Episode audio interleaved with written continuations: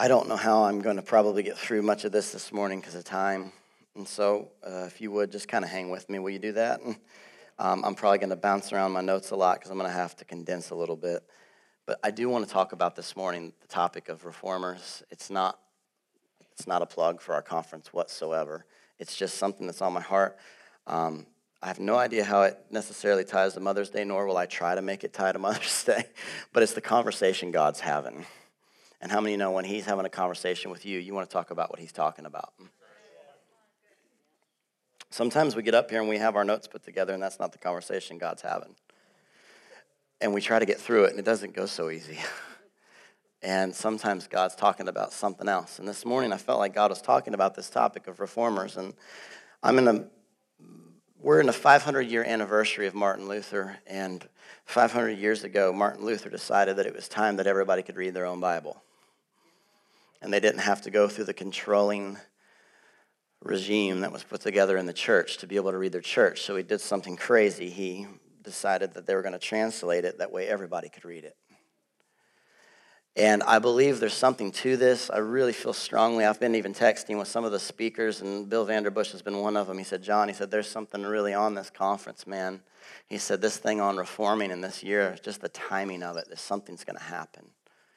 And uh, reformers, uh, my heart has been for the reformers m- more than necessarily always talking about reformation because I believe reformation is a word that when I throw it out there, it turns into a blur with some people. They're like, well, heard this one before. And, and sometimes they can almost just, it becomes blurry because we've used that word so much. But I actually want to focus a little bit more on reformers than necessarily a reformation, but I'm going to talk about both of them. But how many of you understand that revivals come and go? Reformation comes and changes culture that sustains. The problem is is that most revivals are based on the repentance from sin which means that you keep needing sin to have your revival. If the end goal is just revival that means really that we're just trying to keep getting sinners through the door instead of changing culture so that we can raise up people who know their identity in the lord did i hit you hard too quick a move of God that's fueled by sin is not sustainable. Um, what happens with the church is every matter of fact there's been books that have been written on this topic and, and there's a pattern that actually about every 500 years and this is a pattern that about every 500 years something major shifts and happens with the church imagine it like this imagine that the church is a house like a family. And how many of you know that families tend to collect things over years that they don't need? Some of you are like looking at your spouse like, mm-hmm. how many know that there's things that we buy that was like an impulse buy that was like, I've been sitting there for like 12 years. And, uh, and how many of you know at some point it comes time to clean house?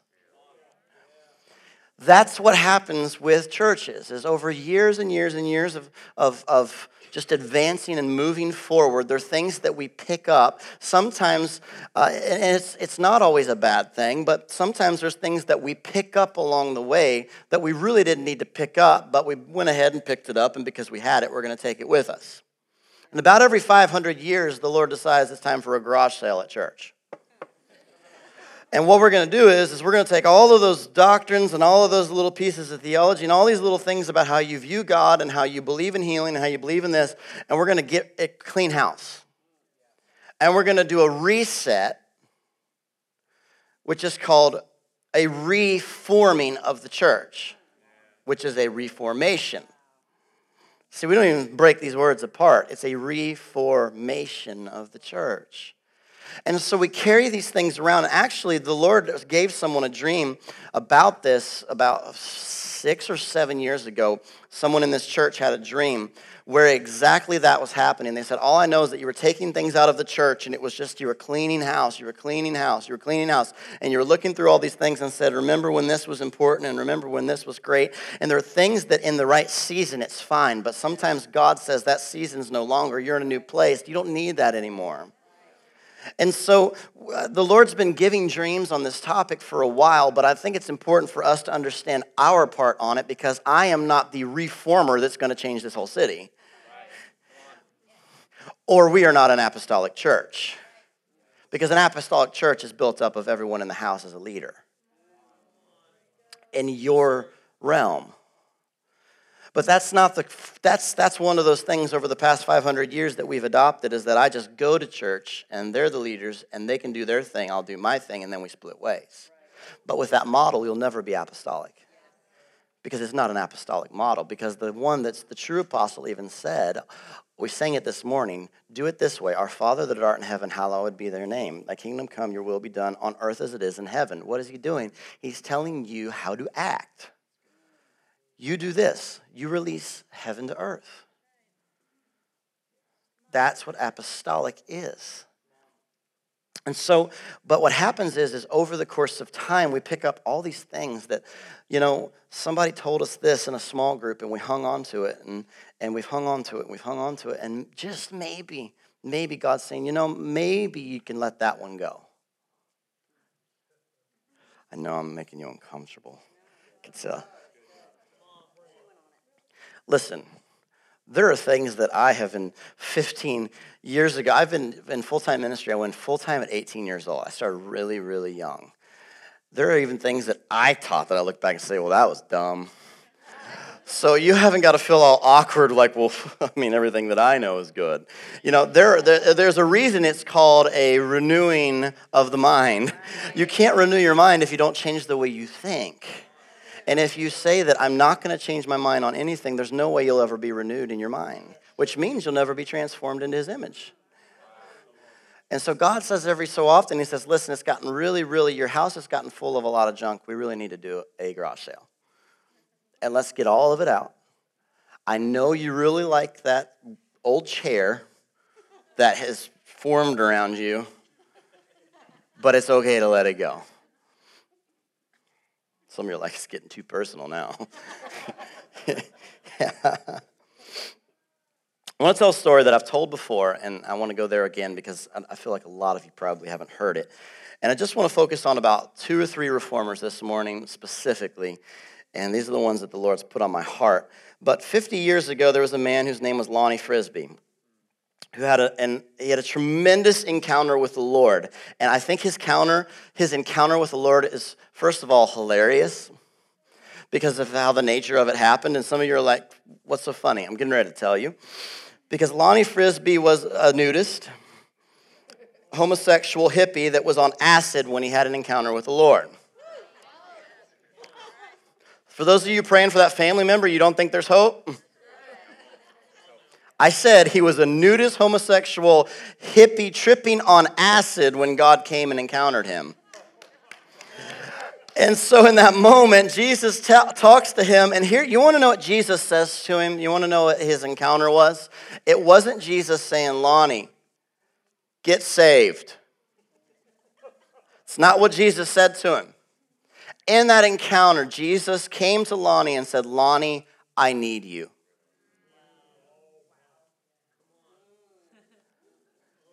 See, Jesus has this pattern of doing that. He did it with the disciples too. You look at the disciples and think, well, obviously, they're the 12 disciples. They weren't when he picked them. he came to them and said, I need you. Uh, can you imagine the people like, do you know Peter? do you know Peter? Have you heard him talk? The guy can't shut his mouth, and Peter's like, I'm in. Peter was always the guy like, let's do it, you know? And Jesus is like, bam, choose you. The problem is, is that we don't, we choose people based on what they can do for us. Jesus was choosing them because of what he already saw that he had put on them. And he saw these 12 and he said, I choose you and I choose you, I choose you. You're, it's not because you're trained, it's because you're qualified. You're qualified because I've called you. And, and here's Lonnie. Here's this guy. And Lonnie began teaching the gospel. And he came across the passage in his Bible that says that you need to baptize people. And so he decided he has no ministry experience, guys. He has a lot of other experiences. but he doesn't have ministry experience. And here he is, he decides, well, the Bible says that we need to baptize people, so let's do it. So he takes them down to the ocean and he literally begins to throw people in the water. I'm not talking, you know, bless you. He's just like, can you imagine if we did that? Just put people in and threw them in the tub? And Lonnie is literally, the accounts say that he would throw these people into the water and he begins throwing them into the waves. And as he's actually baptizing people, other people that are not even Christians start coming up and saying, I don't know what's going on, but I want to be baptized. And the accounts are that as he would take them, he would grab them and say, sure. And he'd throw them into the water. And then all of a sudden they get hit, they get saved, they get filled with the Holy Spirit, and they come out of the water like a whole different person. It's not, but they didn't quite follow the whole discipleship program. He just said, sure. He ultimately does this to thousands of people. What's my point? He had no idea what he was doing, and that made him the perfect candidate to shift culture. It made him, we, we've, we've relied on people that we think are the pros. I don't ever want to be considered a pro because how many you know it seems like as soon as you really think you figured it out, God's like, watch this. we figured this out, and He's like, yeah.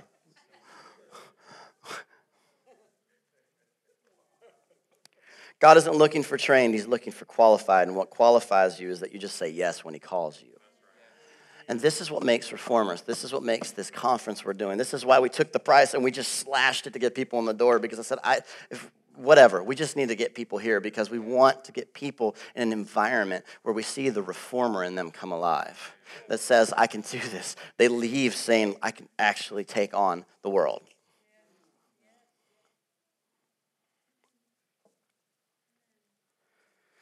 Around the same time, there was a man named Chuck Smith who was pastoring a church, and he found out what Lonnie was doing, and he reached out to Lonnie and said, Listen, you're saving all these people. We need to bring them in and we need to train them up. Good pastor, right? That's what pastors do. They want to disciple people. That's a good thing. And so Lonnie partners with Chuck Smith, who's the pastor of this church, and, you know, all of a sudden they begin taking all of these hippies that are getting saved and bringing them in the church. And um, the board was not getting happy because there were things that were happening that were not very church boardish. And all of a sudden, they took, they, t- they took their beautiful organ and they shoved it to the side. And they introduced guitars and drums. And all of a sudden, they're reforming worship. They're, refor- they're reforming what worship is. And then they're bringing it in. And the question is, is, you know, there are times that Chuck's church, they were not real happy about this. They were concerned about how they were messing up their church. the question is, is are we willing to let God mess up everything we know to bring us into a season filled with things that we don't know? Or are we comfortable in that, that, that, that squishy seat? Or are we willing to let it go? And say, I want to come into a season where it's okay if I don't know. See, I'm, I'm kind of one of those guys. I like the unknown. I like movies that are unknown. I like just the process that's unknown. I love it when it's like, what's going to happen? If I know the ending, no fun. So I enjoy coming and saying, God, what are you going to do today? What are you going to do today? And if we're ever going to step into a realm of the tremendous, you see, unless you're willing to be in a realm of not understanding, you can't ever get to walk in the realm of revelation. You have to first be okay with not understanding. Everybody says, I just want wisdom and revelation, Jesus. But I'm not going to believe that or go even open the door because, woo, but I'm going to stay right where I am because I just want wisdom and revelation. What do you need wisdom and revelation for if you already know everything? There has to be a point where you step out of the known into the unknown, where you get to understand something new about God. God. Peter could have never known the side of God that he knew until he stepped on the water and said, Wow, didn't know I could do that. But he first had to step out. I'm excited. I've been on vacation for a week. I'm ready to roll, guys. So hang on. I'm, I'm going to move quick, I promise. So Lonnie begins to bring all these radically saved hippies into Chuck's church. And, you know, they begin to reform worship, they begin to change everything, and thousands of people begin to flood into this church in Costa Mesa, California to experience contemporary worship.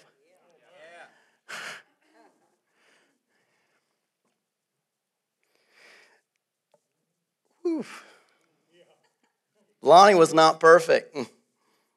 He just said yes. And your Bible doesn't say that God opposes the wrong and gives grace to the right. It says he opposes the proud and gives grace to the humble. And Lonnie was broken and humble as it got.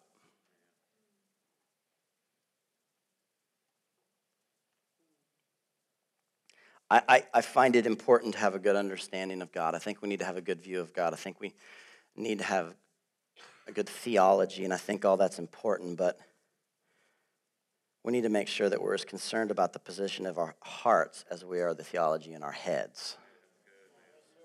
Because I know some people that this can get a little off as they're pursuing this. I have a one of my best friends who is Jonathan Welton, and he is very much into theology. And I asked him one time, I said, John, I said, you really have a really good understanding. I said, how do you sometimes sit through and hear some of the things that you know are just really off? Like you can sit there and hear people talking about it. He said, I always connect with their heart. He said, I always connect with their heart, not so much their words.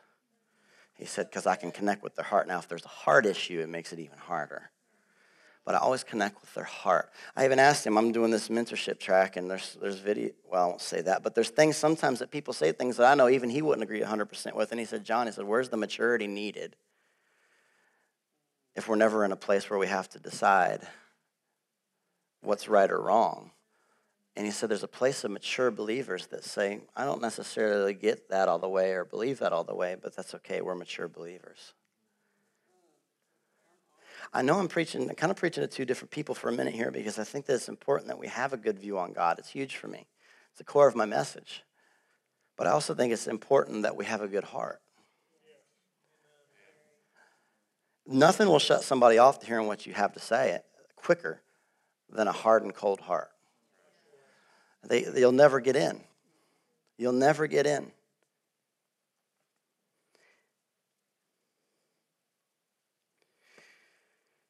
So this guy Chuck Smith, this pastor of this church, he begins to work with another guy named John Wimber. Anybody know that name? John Wimber had a had and has had a powerful passion for the supernatural. So the good thing is, is you got already got all these hippies that are pretty open to that. they're okay with trippy experiences, so they're not I'm telling you, man, sometimes I would rather deal with that in a heartbeat than someone stout, like stuck in religion. I love some. I've got family, and I won't say where they're at, but that are that are kind of new agey. They're real new agey. But you know what? They're, they they see things on Tiffany and I more than all the religious ones can see. And I remember when we walked into their house one time, they looked at us and I don't remember what they said. It was something super new agey. And it was and it was like, "Oh, you just have such a aura or whatever around you. It's just glowing." I'm like, "Well, you're seeing something glowing." I'm like, "That's definitely the Holy Spirit in the presence of the Lord that we carry." But the cool thing is is that they see it. And they encounter and they already begin to, "Oh, something's there." And so here's all these people that have been saved. There have been wild people, and now they say, okay, we've got a pastor, but we need to bring him under the influence of someone that's really moving in the supernatural. So they bring John Wimber in. And this is where things really get crazy. so you've got all these people getting saved through Lonnie and Chuck, and now you've got the supernatural they're bringing in. Now, if you don't know who John Wimber is, he's the one that, if you want to call it, birthed the Vineyard movement. If you've been a Christian for more than 15 years, likely you've heard a lot of really powerful Vineyard music, right? where was it born? But where was it born, born? It was born through a guy that said yes. He was tripping, literally, and naked. And he had an encounter with Jesus, and Jesus said to him, I need you. And he said, Yes. And he started bringing them in. And they said, You know, this sounds crazy, but we like guitars and drums. Any chance that we could lift up the name of Jesus with our instruments? And he said, Yeah, let's move that organ out of the way. Let's bring it in. And all of a sudden, contemporary praise and worship is birthed. And then they come and they bring what they've got to John Wimber. And then a vineyard music movement that has affected hundreds of thousands of people was born because someone said yes.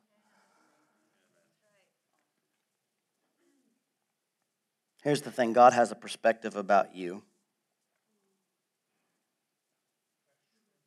that's far beyond where you are now. And He doesn't let now detour His plans for your future.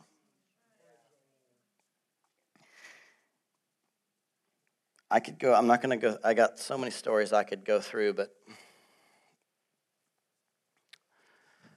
there was another church, it was a big AG church that was um, in Lakeland, Florida. It's called Carpenter's Church. And and long story short, um, this was a real well put together church, you know, three piece suits, ties, all that jazz. And uh, something happened where they were supposed to have another guy come in and speak, but it didn't work out, so they ended up bringing in this guy named Rodney Howard Browne. The cool part about this story is Rodney Howard Browne is actually a pretty serious guy. He's not that funny. And the Lord decides to drop joy on the place. And all of a sudden, I mean, they're all like in their suits and they're done up, and all of a sudden, Rodney Howard Browne comes in and joy slams the place. And in this movement, there's a man that most of you, I'm getting a little bit more in our time now, that a lot of you, especially even you millennials, know, named Randy Clark that went to one of those services. And Randy Clark is a guy that ultimately got impacted through the Vineyard movement in Tor- and he went to Toronto. And how many know Heidi Baker? Anybody know Heidi Baker? Heidi Baker's the one that every time you hear her speak, you want to just sell everything and be a missionary to Africa. Doesn't matter what your plot in life is, she speaks and it's like, I'm moving to Africa. Period. It's, like, it's just, just who you are. And here he is. He prays over her and he says, I'll never forget it. Randy Clark said this lady comes up to the front, Heidi Baker. She gets hit by the Spirit. She ends up upside down and her feet are in the air. And he's like, weirdest thing ever. I mean, think that. He said, I felt like I was supposed to anoint her, but I couldn't anoint her head because it was in the ground. He said, So I'll anoint her feet. From there, she went and she's literally winning Mozambique for the Lord. And she, everywhere her feet are going, she's taking the land. And why? They anointed her feet. Randy Clark, back to John, back to Rodney Howard Browne, back to John Wimber, Chuck Smith, Lonnie, tripping on acid and naked said yes. See, sometimes you don't follow the trail. You got to follow the path. And something else that happened that was interesting. So here's Randy Clark, and the, the laughter movement began to happen. And it was really looked down upon in the church because church people can be very depressing. And so they're laughing, and nobody likes being around a laugher if you're not happy. How, you know what I'm saying? How many know if someone is like beating you at something and they start laughing? It's on. It's like, it's on. Like, nothing makes me more angry if I'm playing a game and then someone starts to laugh. Ugh. And my son is the worst at it. And he's now better at me on video games, and he's like, that was dumb, Dad. I'm like, it's, it's fine. You won't be that way? then you pull the dad card. Don't make me put this PS4 away. Why? Because you're losing? Yes. I'm losing. That's because you laughed. And so all of a sudden, laughter comes into the church. And all of a sudden, all these people that have been super uptight begin to laugh. they begin to laugh and laugh and laugh and laugh. And all this crazy stuff's happening because the Holy Spirit's breaking out, and sometimes you just don't know what to do. So crazy joy breaks out. The church majorly pushed back on joy. Sad, isn't it? They pushed back on joy. Same thing happened in Acts 2 when they got, they're drunk. Well, yeah, but not what you think. Why? Because they were slap happy and having a good time. And they, well, that must not be God. Because the fear of the Lord is your strength.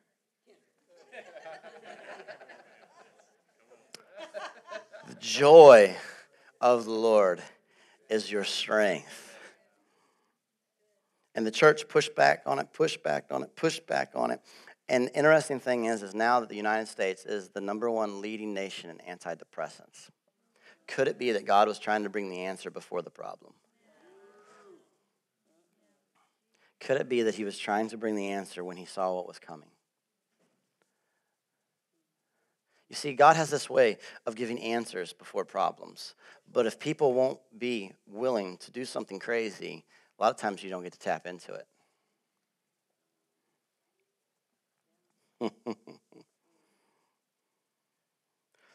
what is Noah building? Is that a boat? In the middle of the land? Why? Well, for when the rain comes. That's a big boat, Noah.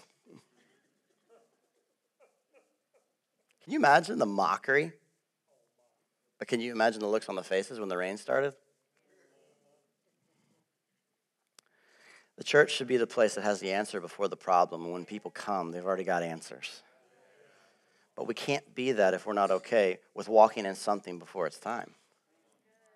It's awkward. It's awkward. Why are you laughing? it's just, I don't know. What's funny? I don't know. You see, they took heat. They took heat for moving out organs. They took heat for laughing. But the new thing that God is looking to do in the earth will always be controversial because it's new. And religion hates new. Because religion is doing old without power, it's form without power. It's how can we look like we're doing something real, but there's nothing real in it. And then we'll build churches around acting like we're doing something real, but it's really empty of power. And then when you come on the scene and all of a sudden you're demonstrating what real looks like, their definitions of real has been rocked. You're crazy. Noah was crazy to them. Your Bibles say that people are mocked for this stuff. The devil hates new because it's one of the only it's one of the things he cannot do is produce new. He can't create. So new means it's something that it's almost laughing in his face. Because he says, Well, I can't produce something, but I can recreate something.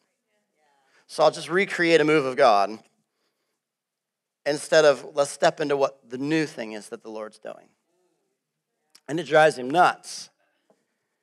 And so God released joy into the church, and for the most part, the church really backed away and they threw stones at it. And next thing we know, we've got this epidemic of depression.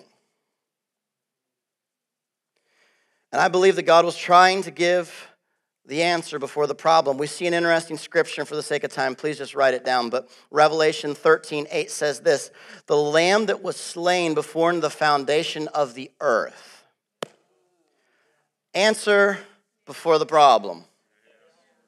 The lamb that was slain before the foundation of the earth. This is how God works.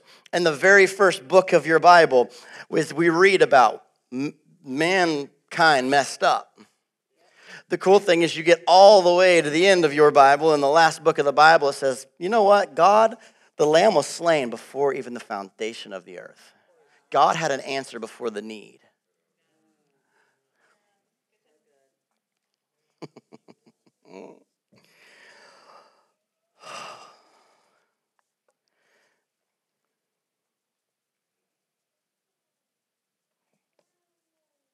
We have to be open to the new if we want to be reformers. I'm the kind of guy that uh, it's easy for me to get rid of stuff. It's just my personality, really. It's not my daughter's. She's the girl that collects menus that she colors on from the restaurant and brings them home because they mean something to her. It's, oh, it's cute. I know. Everyone was like, oh my. And she's also the kind of little girl that would like fold it up and give it to you as a gift. And if you open the wrong side, you're like, ooh, a Carrabba's menu. You know, flip it over, flip it over.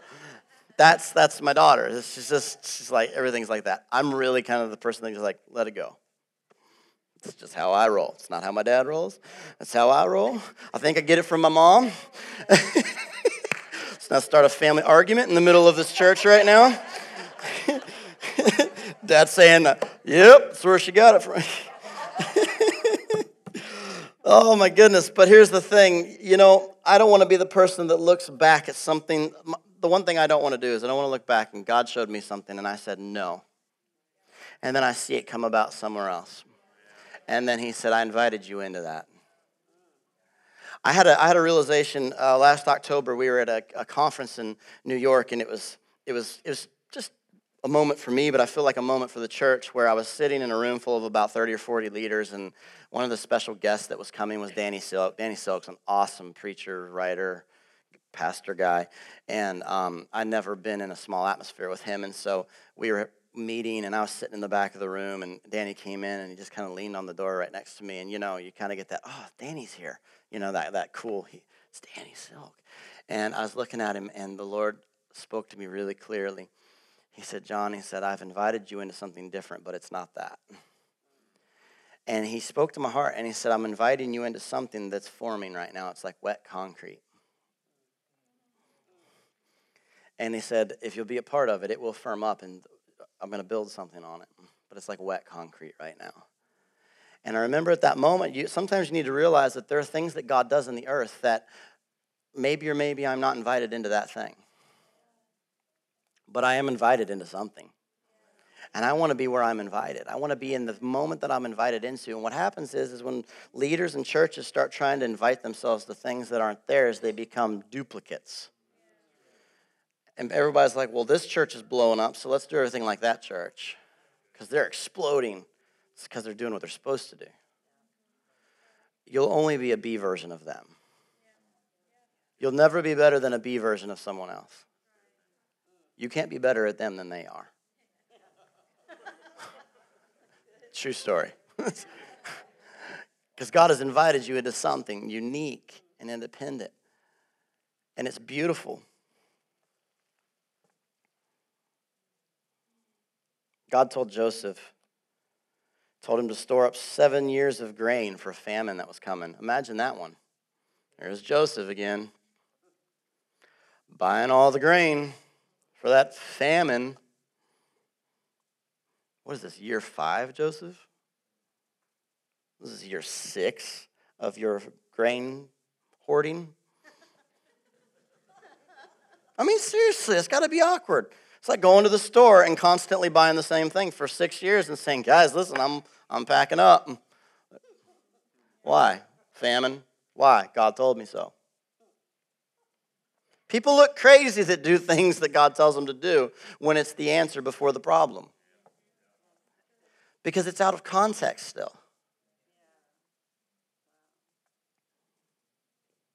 But here's the thing God told Noah to build an ark. He told Joseph to store up grain. Why? Because God's nature is good. And He's so good that He even wants to let you in on the answers before you really need them. Because he's that, he's that good. He's not just good enough to give you the answer in the place of need, He's good enough to give you the answer before you need it. He's that good. Sometimes we hear things, I, I, pray, I mean, I hear some of the craziest things when I pray sometimes, like, what does that mean? And I look back three, four, five years later, I'm like, oh, that's what that meant. And you're like, you get it now. But sometimes you got to stand on the weird stuff because it doesn't make sense. Why am I doing this? God told me to. And I'm in.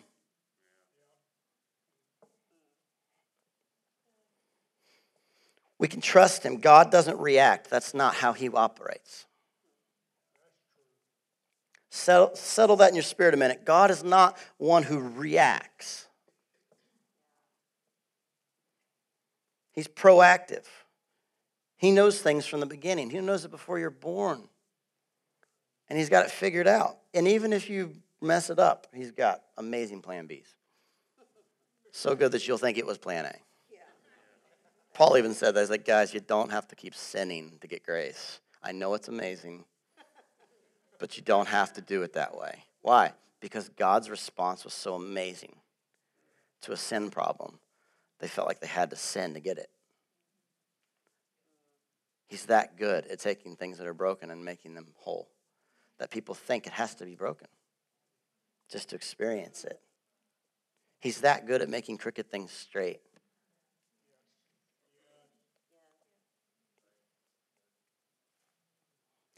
all the young people in the room right now, you know, I, I, hear this all the time. Well, they're just they're just going through their process of learning who they are. Well, maybe you are. But usually when that's said, it's in the context of their kids doing a bunch of really dumb stuff. Let me talk to the young people a minute. You don't have to do that to experience how amazing he is. I didn't. My testimony is not a testimony of, well, I was drunk every weekend and I was just in the gutters and no, I grew up in church. In my opinion, that's a bigger sign, wonder, and a miracle that I'm a pastor's kid and I'm still a pastor. That's all I'm saying. some people, during some moves of God, might, never mind, I won't say that. But I'll just say it. I, I, I grew up in that. That was me. I didn't do a bunch of crazy stuff. I never tried it. And I was cool with that. And I don't, and I don't have this, man, dude, I know how much God loves me. And I'm really blessed. I'm not, I'm not embarrassed of my blessings because I know they're from Him. And why would I be embarrassed of His gifts? And I know this that I'm talking to the younger people in this room. I'm telling you, you don't have to do a bunch of dumb stuff to experience how great He is. Now, He is great, so if you're doing dumb stuff, you're still in good hands. He's still there, but you don't have to to experience it. Bring me people that are 18, 19 years old. It's like, man, all I know is I've rested in the love of God my whole life. See what they do, man. It's powerful. It's powerful. God is that good that He tries to bring you joy in advance of the hurt. Why am I getting, I mean, you ever thought about that? You ever thought about the fact that maybe when someone's getting slammed with joy and they're in church, and, and maybe it's even starting to irritate you a little bit.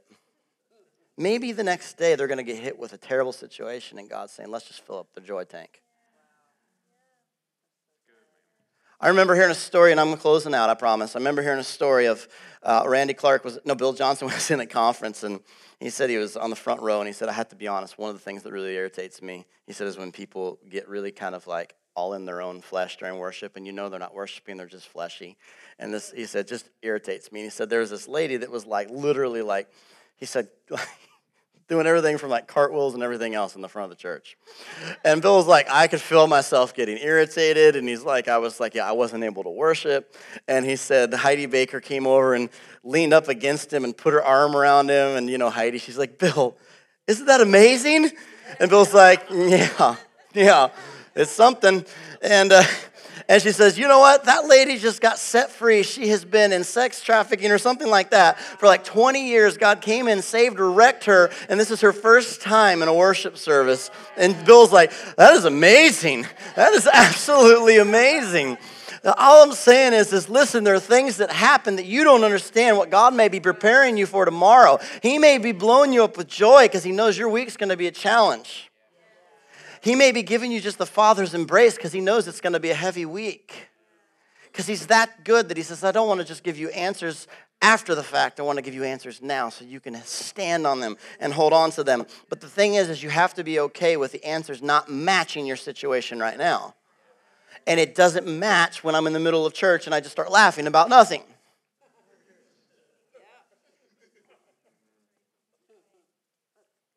But we can't step into something new if we're still living in a garage full of junk. And God is saying it's time to let go of some things. It may have served its purpose, but you don't need it anymore.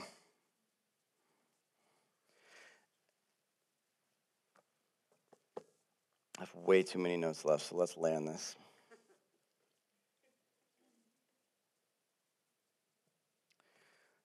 Says in your Bibles in 1 Corinthians chapter 2 verse 14 it says 1 Corinthians 2:14 says the person without the spirit does not accept the things that come from the spirit of God but considers them foolishness and can't understand them because they are discerned only through the spirit. And if you back it up to verse 4 it says this, my message and my preaching were not with wise and persuasive words, but with a demonstration of the Spirit's power, so that your faith might not rest on human wisdom, but on God's power. Stop there a second. My message and my preaching were not with persuasive words. In other words, it wasn't that great. It wasn't that pretty. It just wasn't that amazing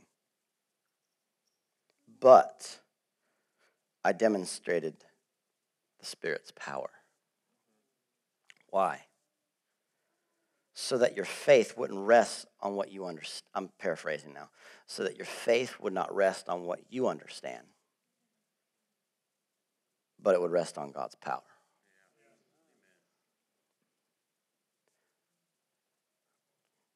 Nothing will challenge what you understand quicker than seeing a miracle if you don't believe in miracles.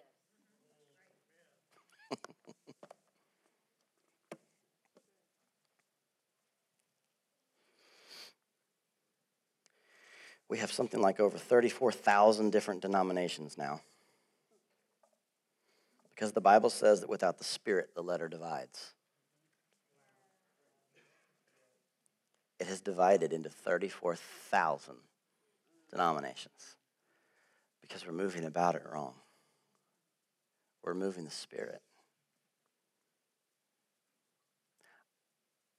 I don't want to come and just woo people with an impressive sermon. There's better preachers online than me. There always will be.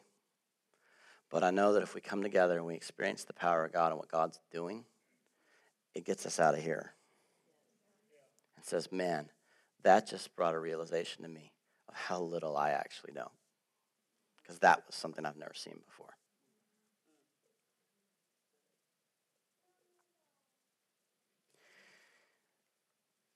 Bill Vanderbush, one of our speakers, says this. He says Martin Luther brought a reformation of belief. God's now bringing a reformation of belonging. The reason we have so many denominations is because we build it around what you believe not if you belong.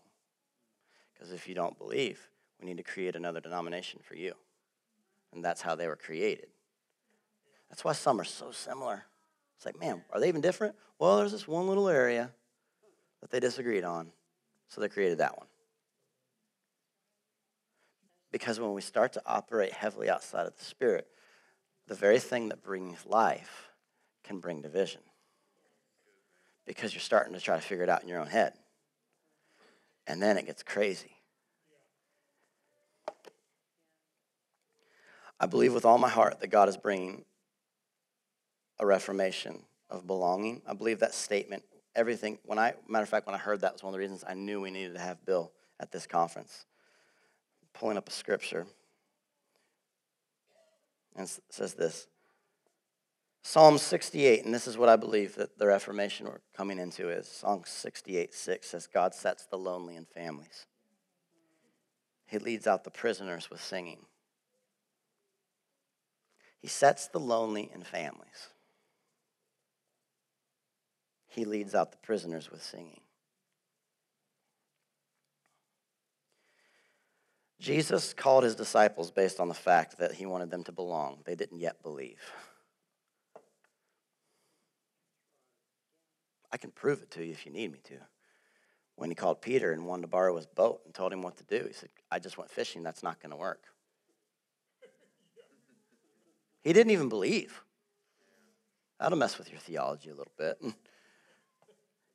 God said, Take your boat back out there, cast out the net on the other side. I said, Master, we've already done that. Didn't work. But because you told me to, I'll do it. And what happened? He got blessed, and everybody in his circle got blessed. What's the point?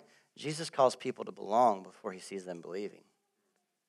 Our message has been you have to believe before you belong, which is why people don't want to go to church because they feel like if they don't believe, they don't belong. And we have to get where they are. They may never come to church. I'm, I'm going to really blow your world for a minute, church. This place is not, the church is not actually the place where we're supposed to get people saved. Don't shoot me yet. This is actually not the place where we get people saved. Now, it happens, it's great. Go, Jesus. People come in and they get saved. This is actually the place where we actually raise up people to send them out to the place where people get saved. Because you have to make them belong before they'll believe.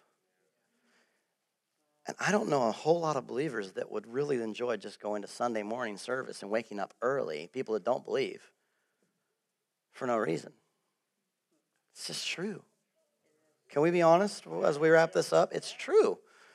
Somebody that just doesn't love Jesus and doesn't care about church and has seen church done rather poorly, ask them, hey, you want to come to church with me on Sunday? It's nothing wrong with asking. Don't get me wrong. Please do. Please keep trying. But the point is, it's hard to get them here because they don't have a value for it because they don't belong yet. But the thing, I'm not, our responsibility, and it's not just on you, I take it on myself. My responsibility is also to be around people and make them feel like they belong. Let me just say this as, as I'm done. Victor over here on the, on, the, on the end, you've got a gift in this. You have a gift in this stronger than anyone I've ever known, and it's amazing. I don't even know what it is, quite frankly, but it's very, it's very amazing because you have an ability to walk up to anyone and make them feel like they belong. I had the privilege of he came to the beach with us for a couple days with his daughter, and he's the only guy I know that can go up to everyone on the beach and give high fives. And it's not weird. If I do it, they're like, back off, dude. Vic's just like, high five. There's only one guy that was like, okay, yeah, yeah. So, so, so but but there's a, there's a grace there, Vic, and it's more powerful than you know. And you've even been maybe told that it's I even feel like maybe downplayed. Well, you need to really be serious about the important things. That's one of the most important things you carry, is to make somebody feel like they belong. And I know that I just feel like you need to know that. I, really feel like you need to know that. And he, you've, um, you've got a grace on you, bro. That's, it's a grace. You know it. First time I met Vic, I'm telling you, I can tell you some stories. The funniest one was when, I'll tell one. he was in a coffee shop, my favorite coffee shop. And he decided he was gonna like stand up and yell everybody something. I left. He's like, dude, I was gonna tell everybody Jesus loves them. I'm like, well, if you get kicked out, that's my favorite coffee shop, and I'm not getting banned with you. So I stepped out, but I hear him. I hear him from outside the door, and I hear him just stand up and go, Everybody, you are amazing and beautiful, and God loves you so much. And there's this like, yeah, ooh, yeah, you know? It was like this, like, man, I feel that. And what's the point? That is what we are called to do. We are called to meet people where they are at and to help them be feel like they belong. We are to take lonely and to put them in families. If you've been in this church for a while and you still feel lonely, you should come tell me because we're missing something. Because you should feel like you're part of a family. You should feel like you're a part of a family. Jesus put his love for people. I'll reference these scriptures, Matthew 11, 18 through 19. But Jesus, even there, put his love for people above his reputation. Here's why. That was the scripture where they, the disciples started going out and doing the signs, wonders, and miracles, and they had no idea what they were doing, but he said, Do it in my name. Your name is your reputation. Most of the time, we don't tell somebody that has no idea what they're doing, go do all that in my name. Contractor wouldn't do that, that's for sure. I know you've not been doing this long, but just you're going to do it under my umbrella and tell everybody you're with my company. Jesus had this thing with the disciples. He said, Listen, guys, great name, great, great, great thing. I'm sending you out. You get to do all the good stuff. Just do it in my name. They came back, and in Matthew 11, 18, they start saying, You're not going to believe what we did. You're, you're not going to believe this. We were like casting demons out. Why? Because he valued people above his reputation. He, about, he valued them enough that he knew they would say things. He knew they would come into towns and say, Listen, these people, you just want us to call down fire? Like, just burn them up? Whoa, boys. Whoa. Whoa. You don't know what spirit you're of. I mean, that's a pretty immature call there. And that was his A team. I mean, you think you mess up sometimes. At least you don't come up to me at the end of service. That was a little bad. Should we just kill them all? Because that's what they just said. Is that was a little rough. You want to just burn them all up? Whoa, guys. Whoa, we're going to have to work on that a, a little bit. A little bit. Because that's the devil, not me.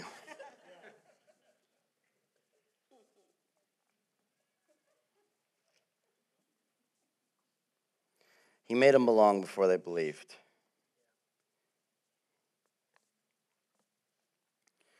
We often bring people to churches and we get them saved and we immediately put them into a rigorous discipleship program.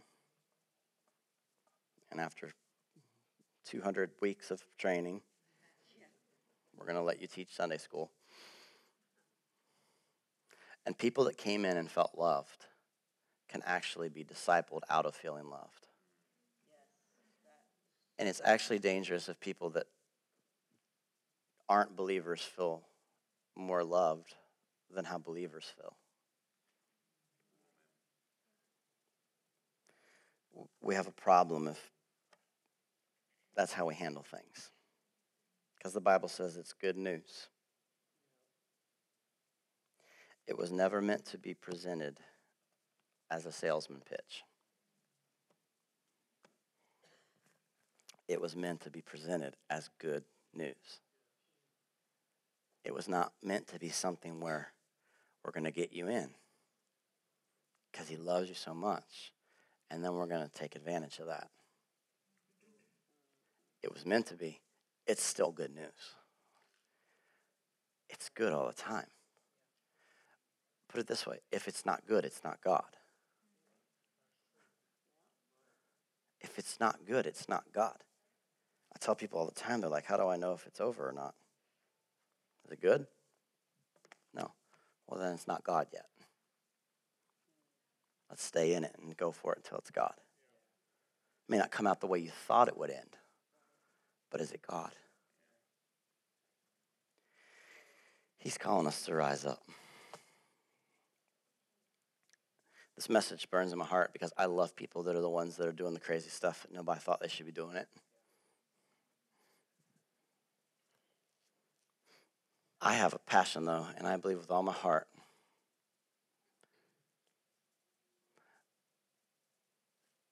that the millennials don't need any more, how do I say this politely?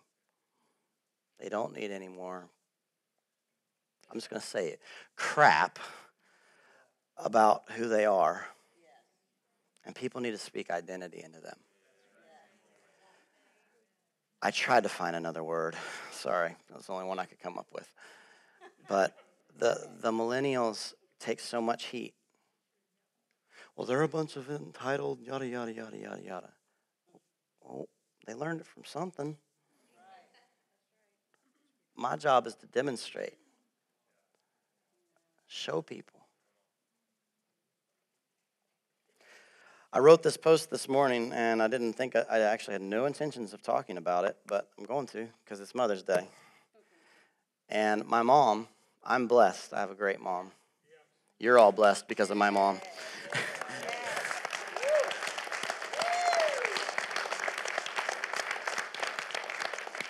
oh, I'm gonna cry. She's like, stop it.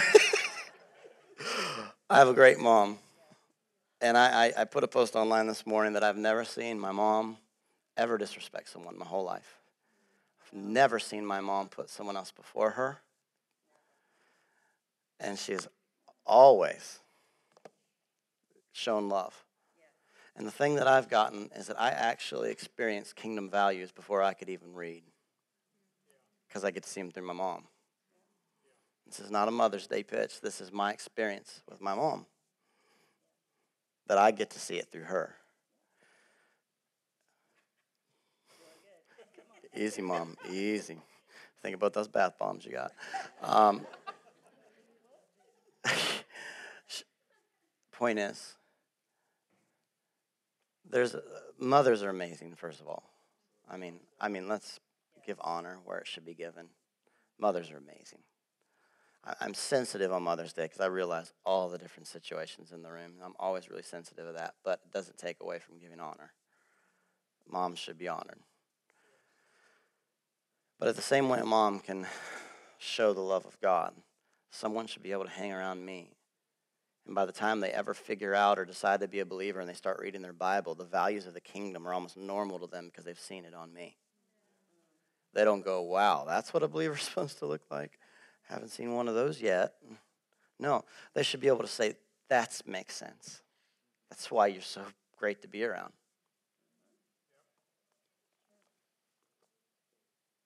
Amen.